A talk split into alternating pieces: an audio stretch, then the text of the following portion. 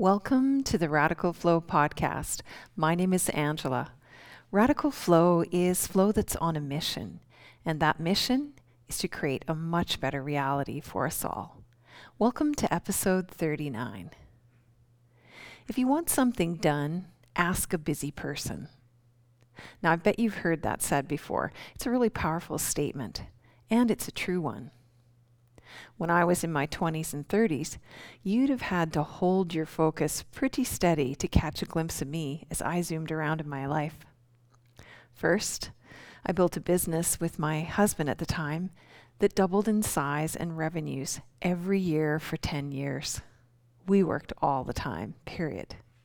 In fact, my stepdaughter worked with us. We worked on the business and we worked in the business. But that wasn't enough for us, so we bought a farm. And then we started growing crops. It was really just a hobby, but it was still time consuming. We created our home out there, we built a shop, and we grew this monstrous garden every year and mowed about three hours of grass on each cutting. And then we had a baby. Yep, as my teenage daughter, or stepdaughter, was graduating high school, my son was in the making. And after he came along, well, we decided that we needed to change our lives. So we closed our business. Oh, yeah, and I forgot. We also had an engine exchange shop, um, mostly just to care for the fleet of vehicles that we had in our delivery business, but also for the public. We closed that too. Then I took a position with a local electric motor and generator repair and sales outfit. I jumped into the head financial position and I learned a ton on the fly and helped them grow and multiply their revenues by a factor of five. A position I'm sure you can imagine was greater than nine to five hours. Still, I picked my son up from school each day until he got old enough to ride the bus on his own and go home by himself. And we still grew that monstrous garden, mowed a ton of grass, and grew those crops. I loved it such a fun and rewarding time in my life. You see, I like fast paces, as long as I'm what I'm doing is bringing me joy. Now, lucky for me, my partner could work mostly from home from some of those years, and so it made it easy for our little to be with one of us most of the time. And then 2007 hit, and we knew we had to get out. We sold everything right before the crash. And then we took off traveling and exploring. By that time, my stepdaughter was already creating a family of her own, and our son was 15, so we put him in online schooling and we went on adventures. The Rockies, Sedona, over to Mexico and Egypt. We toured and lived in multiple places in the first two years following our departure in 07 it was such a fabulous decompression from so many years of having to be so responsible for so many moving parts. I transferred my attention from all the work I was doing into my own personal development. And that's when my innate intuition bloomed fully into more of a flowing intuition. I followed my feet, one foot in front of the other, and went on magical discoveries, learned amazing things. Once my son was 18, his dad and I parted ways. And I continued traveling, learning, adventuring. And this soon turned into teaching and sharing while I was learning, and later turned into all that I offer now. One thing slowly changed, and you know, I didn't actually put it all together until I did the Get Real audit that I use in my mastermind and in our developing discipline course. I realized that I just wasn't getting anywhere near the amount done that I had in the past.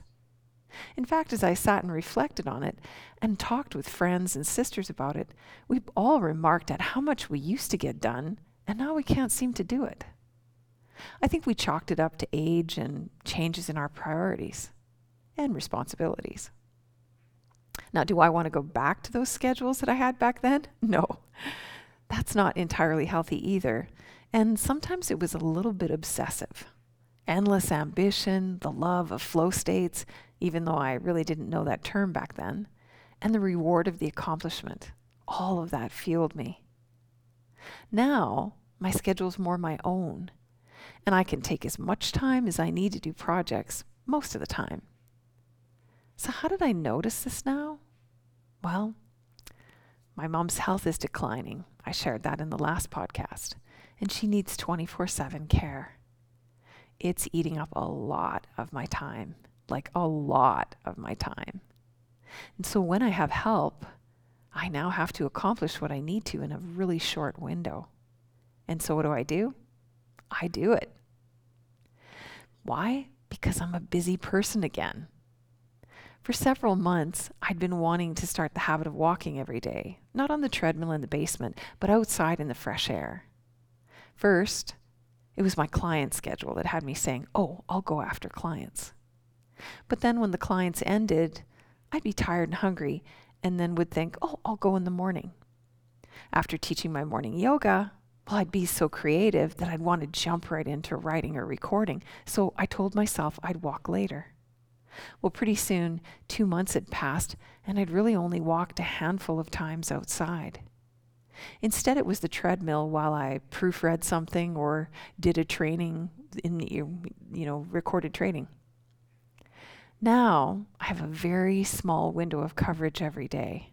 And guess what I've done every single day of that coverage? I've walked outside, even if just for 20 minutes. Why? Because I can't put it off. I don't have the time later. There's no other window. So, if he wants to get something done, ask a busy person. It's so true. Now, there are many factors to caring for an aging elder.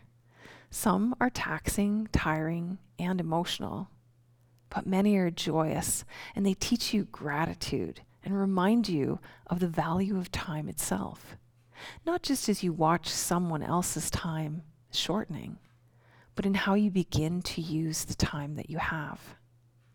And from that, there are other brilliant side effects that spark memories from a more ambitious time in life.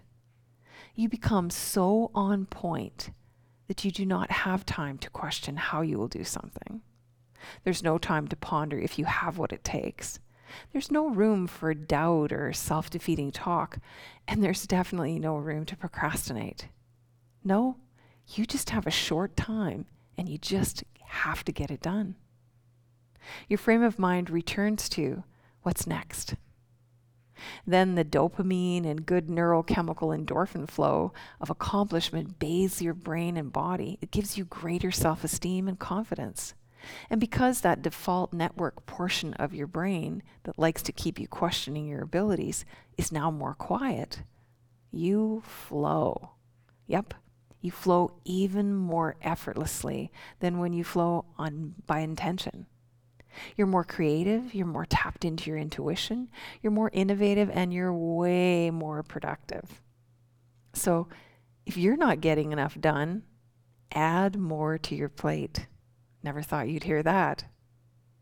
Add more to your plate. Thank you for tuning in to this Radical Flow podcast. I literally whipped it out between clients. It always means the world to me that you do. And until next time, we will see you in the flow.